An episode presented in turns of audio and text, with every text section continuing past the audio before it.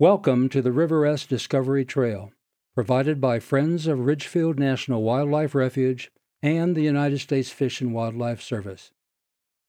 This edition of the River S Discovery Trail will be your guide along this 4.2 mile auto tour route from May 1st to September 30th. If you visited the refuge at different times of year, you may notice how it changes with the seasons. This edition of the River S Discovery Trail interprets the wildlife and vegetation during the spring and summer on the River S unit of our wildlife refuge. Your tour begins at the visitor contact station, where you may have received this audio. Before you start, take a look at the station's list of recent wildlife sightings. This list is an excellent reference for locating wildlife along the auto tour route. The Friends website, ridgefieldfriends.org, also maintains an updated list of weekly bird sightings. Before you leave the visitor contact station, be sure to pick up a refuge wildlife list so you can record your own sightings. It is also a good time to pick up a map of the auto tour and check out our other informative brochures. If you see a volunteer at the booth or any place on the refuge, please don't hesitate to ask any of your questions. The $3 vehicle entrance fee covers daily access to both this auto tour and the Carty unit of the refuge just north of the city of Ridgefield. There you can enjoy the Oaks to Wetland Trail, a year round nature trail. The Carty unit also has the Cathlapotle Plank House, a replica of a Chinookan plank house, which is generally open on weekends from noon to 4 p.m. from April to late October. If you are visiting in the evening, be sure to check the clock near the start of the auto tour route that shows the closing time for the entrance gate. Expect to spend at least one hour. The auto tour route is 4.2 miles, and the speed limit is 15 miles per hour. Be sure you have enough time to take it all in.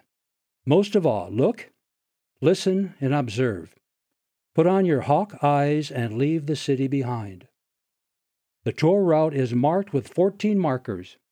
You will start each section of this audio tour at one of these markers and listen as you slowly drive. When you hear this sound, it is time to pause the audio until you reach the next marker. Of course, you can pause the audio any time to concentrate on something interesting. And now you are ready to start your tour at marker 1, which you will see directly in front of the contact station.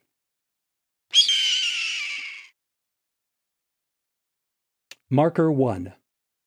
As you look out over the fields and lake to the trees beyond, take a deep breath and take it all in. You can see more species of birds and wildlife here than any other place in the Portland metro area. You are on a national wildlife refuge, one of 550 across the United States. This is a place of rest and repose for wildlife. This is their home, their habitat, we humans are lucky to have such a special place to enjoy the wonderful creatures that live here and migrate through the region. During the winter months, the refuge is home to thousands of ducks, geese, and swans. These birds must remain undisturbed as they rest and feed if they are to survive the winter, so visitors must stay in their cars. But in the spring and summer, when most of these waterfowl have migrated to their breeding grounds in Canada and Alaska, you are welcome to walk along the auto tour route or explore the 1.1 mile Kiwa Trail near marker number 8. If you want to walk any part of the auto tour route, please park in one of the paved parking lots. There are also small pullouts along the route where you may briefly leave your car. Please don't go too far, so you can move your car if equipment or other larger vehicles need to pass. While hiking is allowed along the auto tour route and Kiwa Trail, Please note the white closure signs along public use roads and trails. All adjoining fields, wetlands, dikes, and maintenance roads are closed to protect the nearly 100 bird species known to nest on the refuge.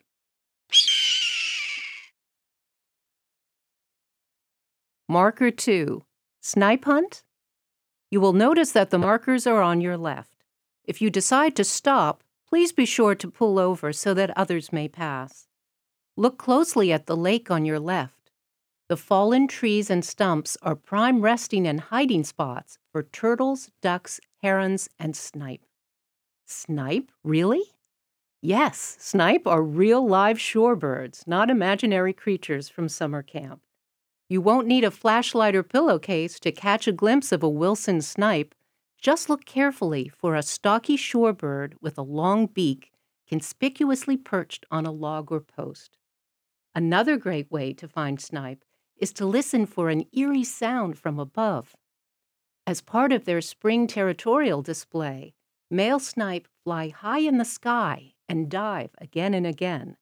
During the dives, air rushing past widespread tail feathers produces a haunting fluttering sound.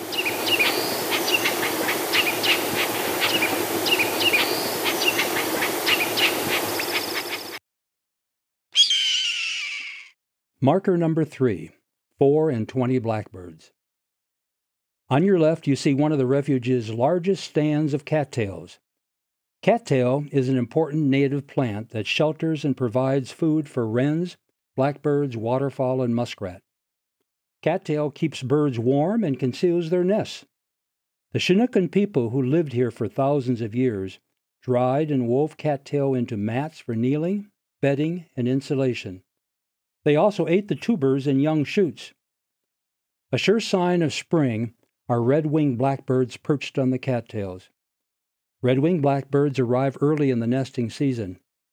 Males stake out their breeding territories by flaunting their brightly colored wings, chasing off intruders, and singing out their characteristic call.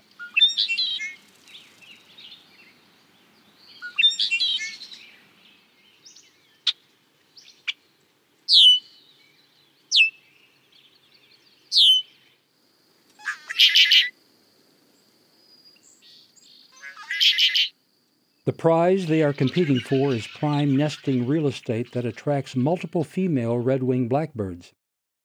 The male may attract multiple females to his territory, but usually helps to rear only the offspring of the first nesting female. In this wetland, spring wildlife watchers can also see a civil war in progress. Just as the red winged blackbirds are fighting to establish and maintain territories, their larger and more aggressive cousins the yellow headed blackbirds show up. Males of both species fight each other for territories in the prime cattail habitat, with yellow headed blackbirds usually gaining the larger territories over deeper water and pushing the redwings to the shallower wetland edges. Like red winged blackbirds, yellow headed blackbirds are polygamous, with the male attracting multiple females to his territory. All this strife is great for bird watchers in the spring. Males of both species display, call from high perches, and defend their territory. Ridgefield Refuge is one of the most reliable places to see nesting yellowheads west of the Cascades. Their call sounds like this.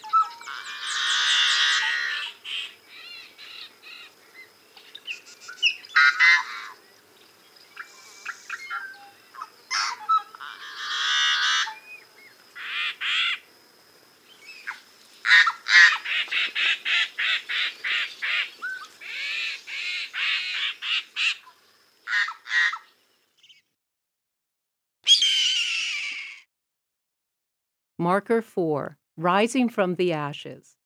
Look up! Here at the gate, you might very well see raptors, hawks, eagles, and other birds of prey perching in the trees right above your head.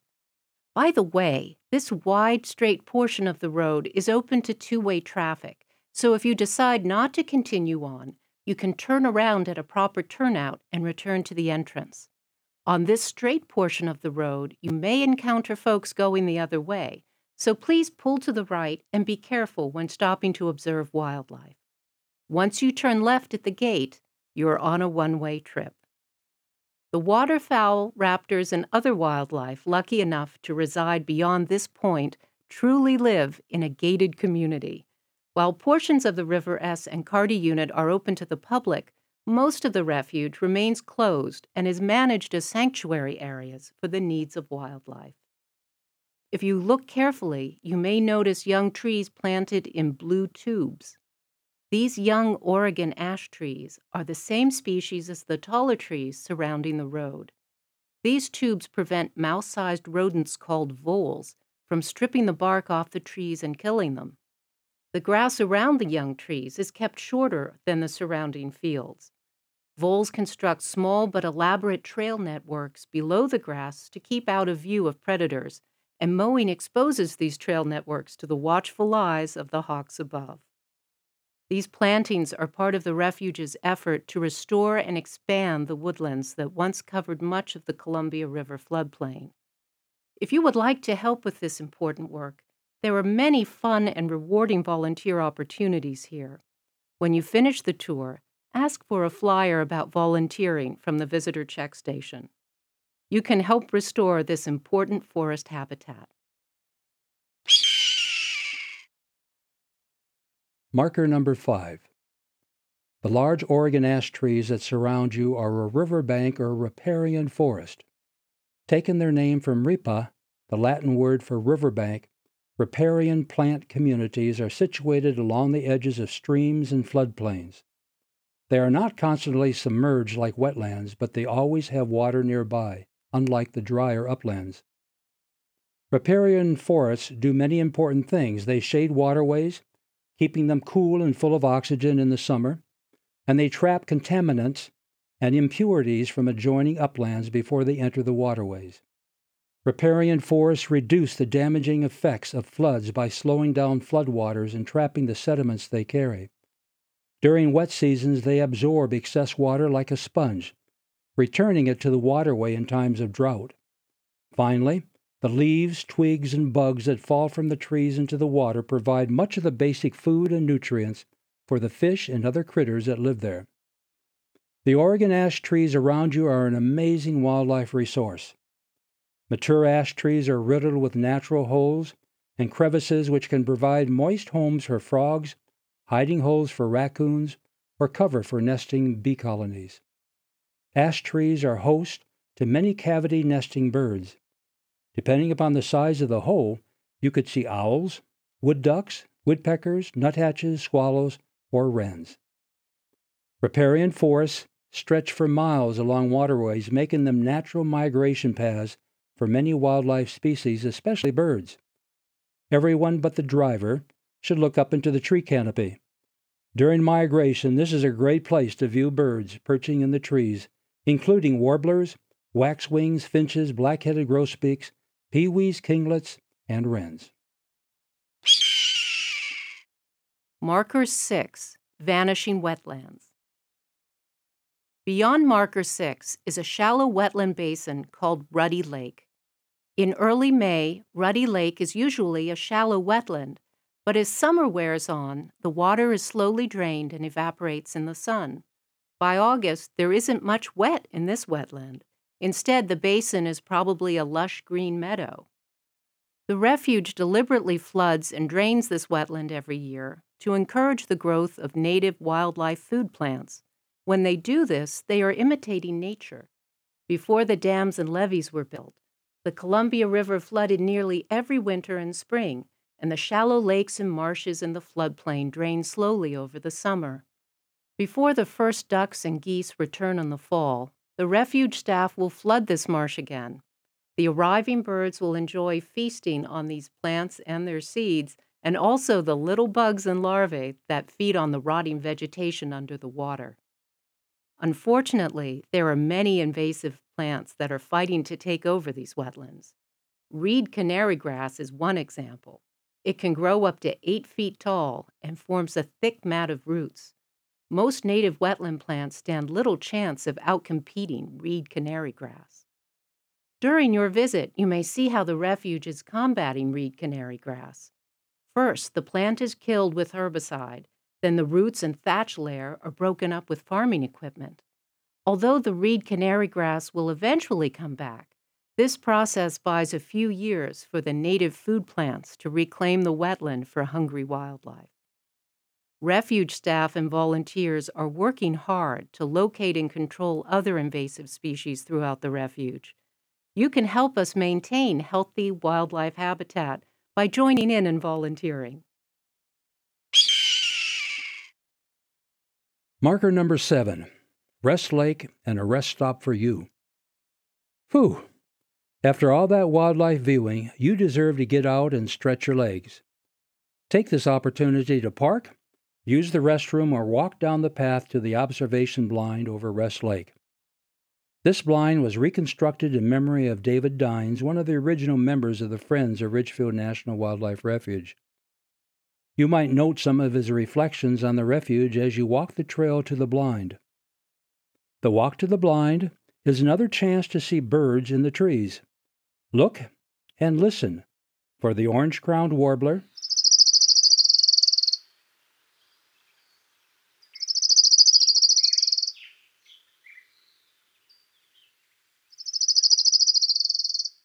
Bewick's wren,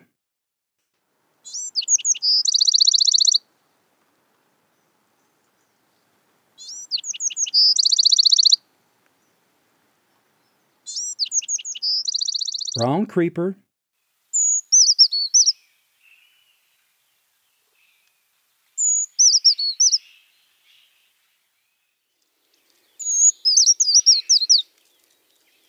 and the western wood pewee.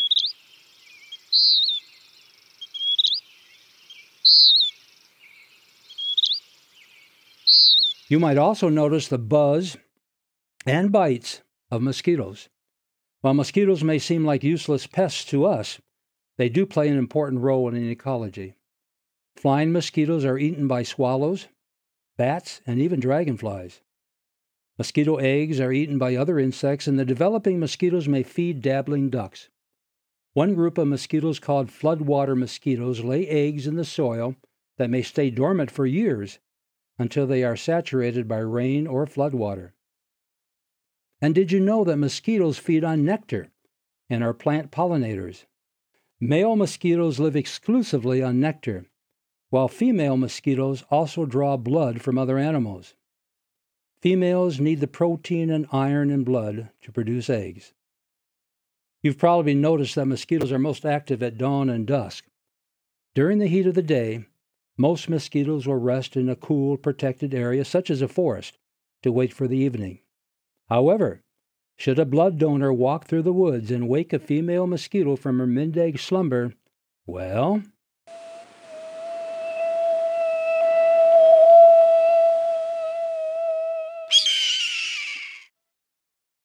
Marker 8, Kiwa Trail. You've arrived at just the right time for a hike. The Kiwa Trail is open from May 1st to September 30th. This one and a half mile loop trail is accessible for wheelchairs and strollers. There are many different types of animals you might spot while you walk the Kiwa Trail. On sunny days, watch for painted turtles basking on the shore, on logs and branches in nearby sloughs.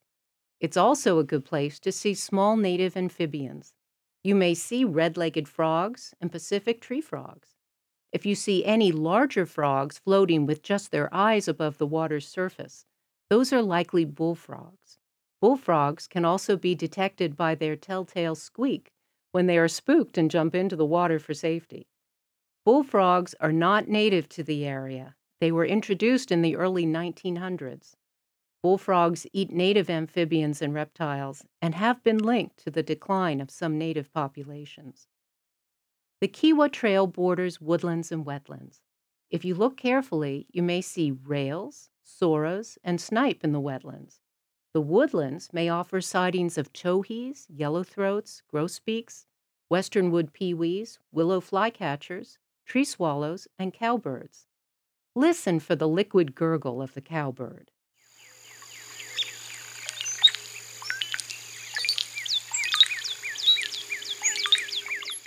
Cowbirds present a challenge to songbird preservation. They are brood parasites, which mean they do not make their own nests. Instead, they destroy the eggs in the nest of another bird and lay their own eggs there. The host birds don't notice the switch and rear the cowbird chicks as their own. Even if some of the host's eggs survive, the young cowbirds are larger and more aggressive than the host bird's own young and manage to get most of the food. Marker number 9 A spoonful of sugar. Four teaspoons of sugar weigh 16 grams. This is about the weight of a willow flycatcher. Despite their drab appearance, willow flycatchers are an interesting little bird. they enjoy our glorious summers in the Pacific Northwest, then fly south to spend the winter in Central America, a 7,000 mile round trip. As an added twist, willow flycatchers return to the same territory every summer. In one long term study, female willow flycatchers returned to Oregon and constructed a nest in the exact same saddle of branches in the same shrub for years in a row. Watch and listen for willow flycatchers in the willows beyond the ash trees. Their call is a sneeze, fitzbew, often delivered from high perches in its territory. It sounds something like this.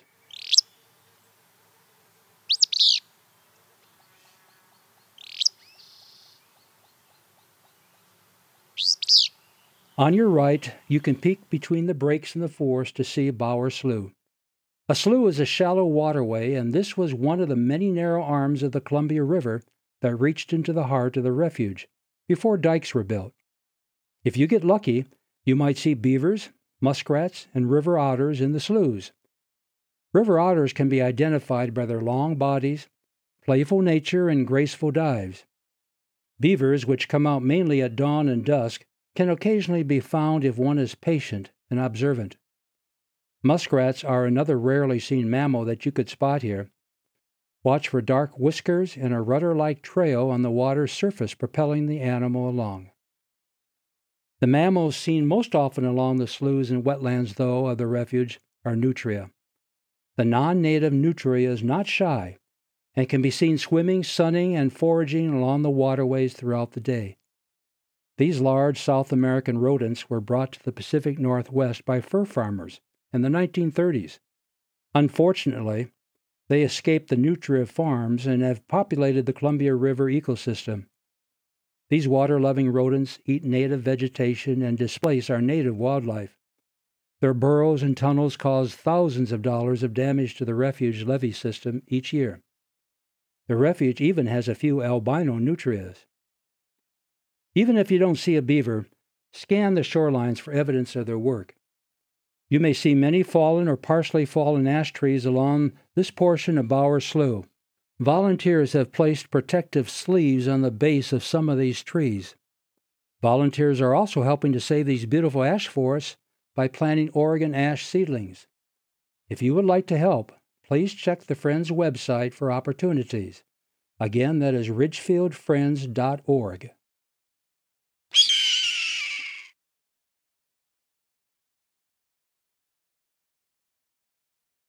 Marker 10, Birdie Car Seat. To your right is Bower Slough, a great spot to watch for pied-bill grebes. Look for a small tan to gray colored bird with a blunt chicken-like bill. In summer, the bill has a black band around it, giving it an appearance of pie stains, hence the pied bill name.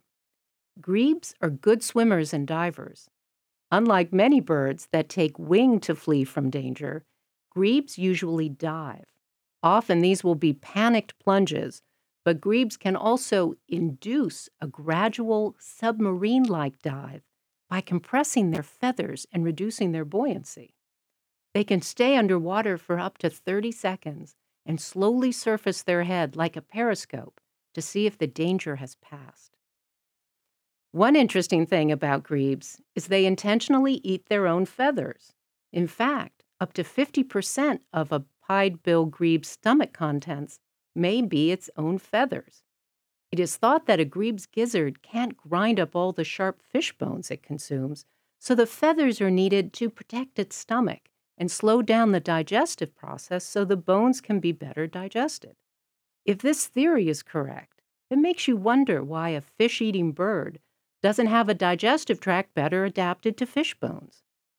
If your timing is good, you might see parent grebes catching small fish and feeding them to their young. Did you know that grebes have another special way of caring for their young?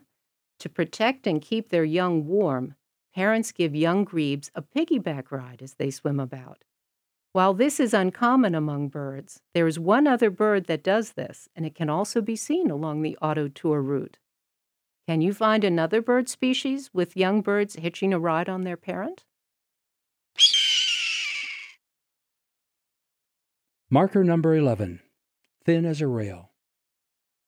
Rails are notoriously stealthy and secretive birds and pose a formidable bird watching challenge.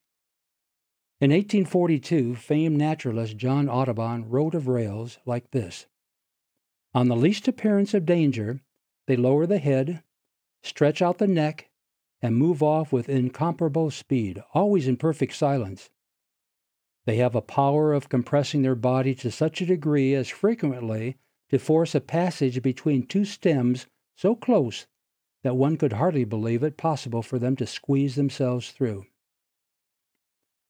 To your left is a wetland where rails have been seen. Be warned, they are well camouflaged, and their bodies are laterally compressed or flattened. As Audubon noted, when they need to slip between plants, they can pull their feathers in close to their body to make themselves thin as a rail. On your next trip, you might also want to search Meadow Lake along the Kiwa Trail for rails also. Ahead on your left, you might also see a large mud flat along the shoreline of Rest Lake.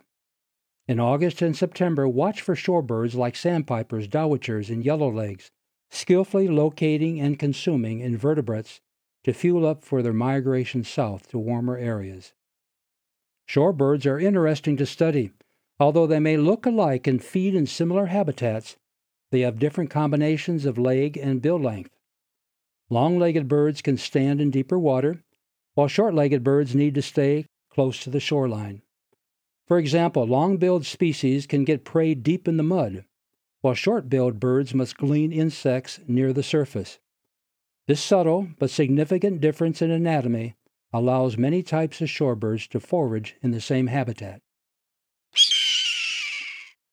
Marker 12 Resting again? Here we are, back at Rest Lake. From this side, you get a good look at some of the waterfowl you couldn't see from the observation blind. In early spring, the slough bordering the road is a great place to see the magnificent cinnamon teal, when colorful males bob their heads up and down, trying to impress the females in their courtship display. Mallard and teal are the most common nesting ducks on the refuge, but Rest Lake is a good location to search for broods of other duck species. You probably know that while male ducks are brightly colored during the nesting season, female ducks generally are drab. Because it is the female duck who sits on the eggs and rears the ducklings, it is critically important that she not attract predators. In late summer, this all changes. Male ducks lose their bright plumage, and males, females, and juvenile ducks all look very much alike. Identifying the species and sex of ducks at this time can be a big challenge for bird watchers. By the way, coots are the other water birds that ferry their young on their backs. They can be seen at all times of year on Rest Lake. If you watch the reeds really closely, some of this foliage may look as if it is walking away. Don't worry, you aren't hallucinating. You're just lucky to have seen an American bittern. These birds are masters of camouflage, so it will take a lot of patience to find them. Here is their call.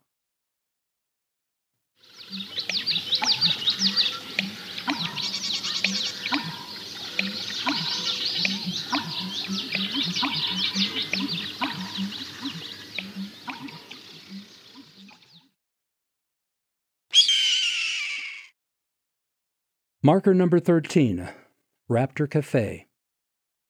Not only can you often spot a raptor here, northern harriers, red tailed hawks, American kestrels, there are other predators such as coyotes at work. The reason? These fields are a virtual buffet for meat eaters. These drier fields within the floodplain are full of mice and voles. The raptors, coyotes, and even herons are catching small mammals as they scurry for cover in the surrounding fields. Be patient and observant. You might see a snack captured before your very eyes. Another meal found along the road here is snakes. If you are lucky, you may see a heron catching a snake. This is truly a memorable experience as the snake wraps its tail around the heron's bill in a final defiant act to avoid being swallowed. Finally, the snake is swallowed whole, writhing and wiggling its way down the heron's throat. Please watch for snakes along the roadway and try to avoid running them over. Garter snakes take advantage of the open roadway to sun themselves on cool or overcast days. Also, please watch for killdeer along the auto tour route. Killdeer are shorebirds that nest along rocky shorelines and the edges of gravel roads. In spring, killdeer arrange roadside rocks into a shallow cup shaped nest.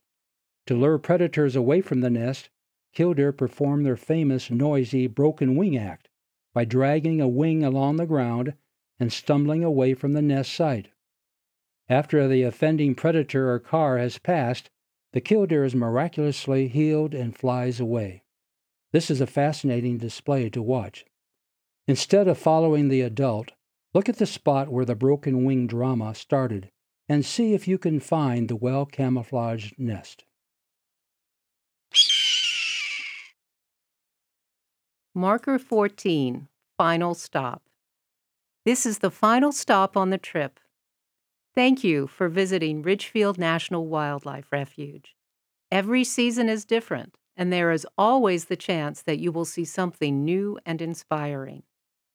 John K. Townsend, a naturalist who was stationed at Sauvie Island in Fort Vancouver in the 1830s, had these remarks on springs in the lower Columbia River. The spring brings with its fruits and flowers hosts of lovely and gladsome feathered creatures, many of whom, however, tarry but a short period.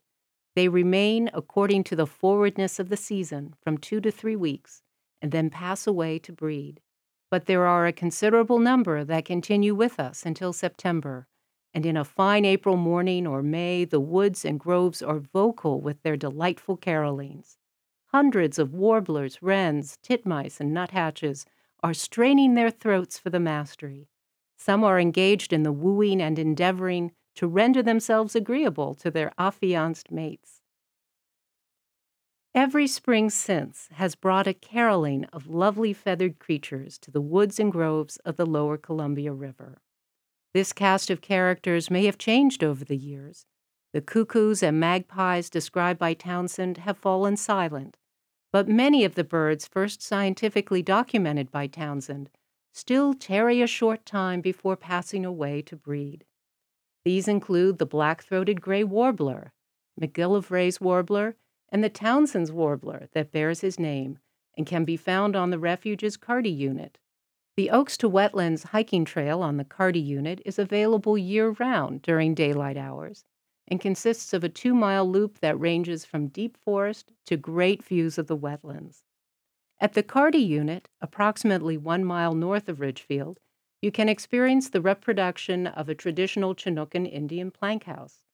During the spring and summer months, the plank house is typically open every weekend from noon to 4.